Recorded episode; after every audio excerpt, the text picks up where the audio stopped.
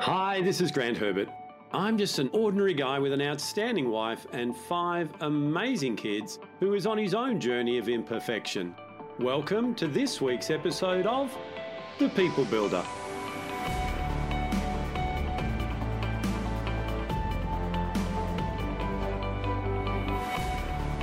Do you tend to hold yourself back from jumping in and becoming those things that you want to become because you doubt yourself, because you look at the past and the experiences that you've been through, and you judge your future success on your level of success that you've been through before? Or do you cut yourself some slack and just get in and have a go and learn along the way? So stick with me in this episode because I want to help you to understand how you can take those imperfections, those things that you don't quite get right, those experiences that you've had, and use those to successfully launch and develop and grow your coaching practice. Hi, this is Grant Herbert, Emotional Intelligence Speaker and Trainer of the Year and Master Coach Trainer and this week, I want to continue our conversation around all things becoming a coach by helping you to become a successful coach by being imperfect. A lot of people that I know would love to get into this wonderful world of coaching. They have a desire in their heart to help other people. They understand that right now there's a big need for more coaches in the world. Yet they hold themselves back. They're not quite ready yet. They haven't got all their ducks in a row. They haven't got everything lined up the way they think it needs to be lined up. And the main reason for this is that they're comparing themselves to what they see in others. Last week we talked about this that you are on your journey right now. You need to design your own journey and you need to stick to that. So, to become a coach, one of the most valuable lessons that you can learn is imperfection is the key. It's not about getting it all right. It's not about knowing everything. It's not about being able to do everything. I know when I first got involved in coaching, I was able to help people to make big changes in their life. As I developed as a coach, I got more training, I got more experience, and that allowed me then to go more advanced, to be able to help people with different challenges. But the greatest success that I've seen in my coaching career is when I realized that perfection is never going to be the goal that I don't have to have it all together because I never will. And in fact, it's being imperfect that's going to give me the greatest opportunity to have more influence, to create a bigger impact in the world, and to build a practice that sustains a consistent, regular income.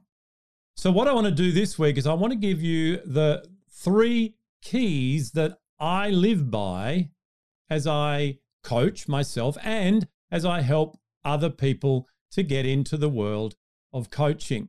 When you employ these three skills, in fact, they're more than skills, they're character traits. When you use, as I call it, your journey of imperfection, you are going to be more successful as a coach. Successful for you and your reason for getting in. And you're going to bring a greater level of success for the people that you work with, your clients. So let's jump in and talk about these three attributes. The first attribute is authenticity. Authenticity is about being real, being who you are. You know, a lot of people look at the word authenticity and they go, oh, that's last year's word and it's overused. And they try and get clever and think of better words to use. But for me, the authentic, the real deal of who I am is my greatest gift that I can give to any client. When we are inauthentic, people can read that, people can understand that. When you're trying to be better than you actually are because you are running on this performance trap, you are running where you think you need to be perfect before you can help anybody else, people can sense that there's something incongruent there, there's something not quite right.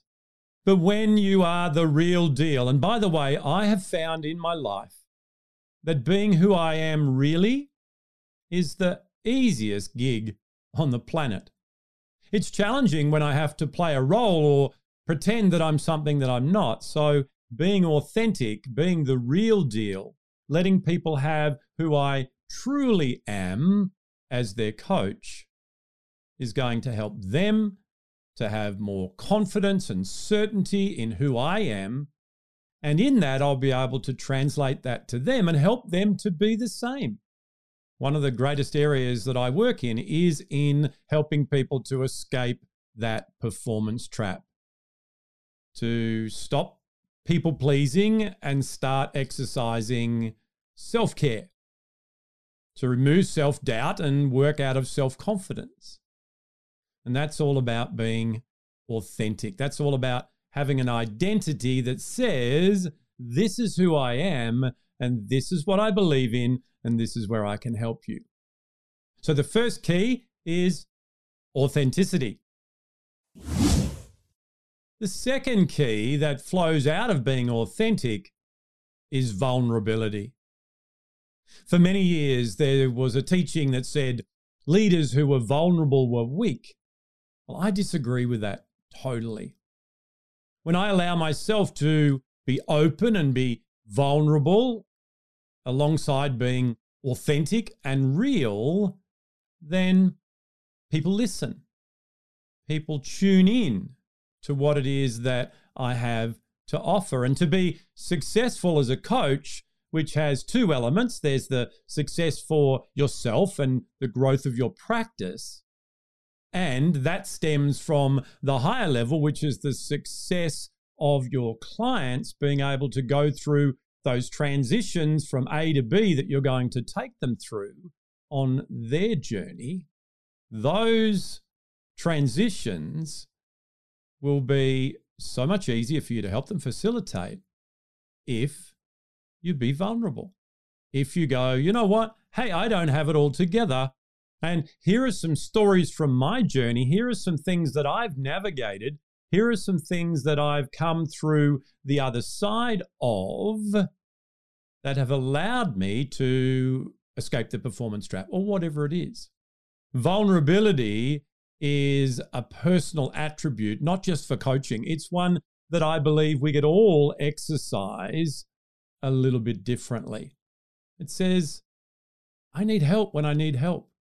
Now, obviously, as a coach, we're not getting in talking to our clients and going, hey, I need some help. No, you're the coach. However, what it does is it removes the need for us to put on a front that says, I've got it all together and I have all the answers. Because let me tell you right now, you don't, I don't, and we never will. So, the second key to being successful as a coach is vulnerability. And the third area, which permeates out of the first two, is relatability. A lot of times people look at coaches or mentors and they put them out there as being unattainable, untouchable. And the challenge is if you are in that position, a lot of people will go and find another coach because they go, oh, look, other people would be okay to work with Grant, but it may not be for me. Or I'm not good enough to have Grant as my coach. Yet, when I am authentic, when I'm vulnerable, when I talk about things in their language palette, not in fancy marketing terms, when I help them to realize that I understand how they feel, I use my emotional intelligence, that I've been through similar experiences and that I have life stories that they can relate to, it ticks the boxes of, hey, this person is like me and this person gets me. So therefore, they will be able to help me to navigate this challenge that I'm going through in my life right now. Being relatable is a key element of success as you become a coach. So, there you have the three key areas that I believe will help you to be successful as a coach. Once again, none of those are technical, none of those are about marketing skills or coaching skills or anything like that. They are attributes of the coach. And as we talked about last week, it's all about building that foundation first. It's about taking who you are into your coaching practice. It's about using the gifts and talents that you've been blessed with. And therefore, the people who are meant to work with you will be drawn to you, and you will have a mutually beneficial relationship where they receive the results that they need, and you in turn grow your practice. Authenticity, vulnerability, and relatability. Three key elements that we can all work on so that we are a more successful coach. Well, that's it from me for another week. Join me again next week where I continue this journey on helping you to become a coach by showing you how to get your first client. I'll see you then. Well, hey, did you like that? Did you get something out of that that you can use in your life right now? I really hope that you did. If you like this episode, why not share it on your social media? And head over to my website, grantherbert.com, where you can register to join the conversation. So until next time, stay safe, enjoy being who it is that you were created to be without worrying what others expect you to be. I'll see you then.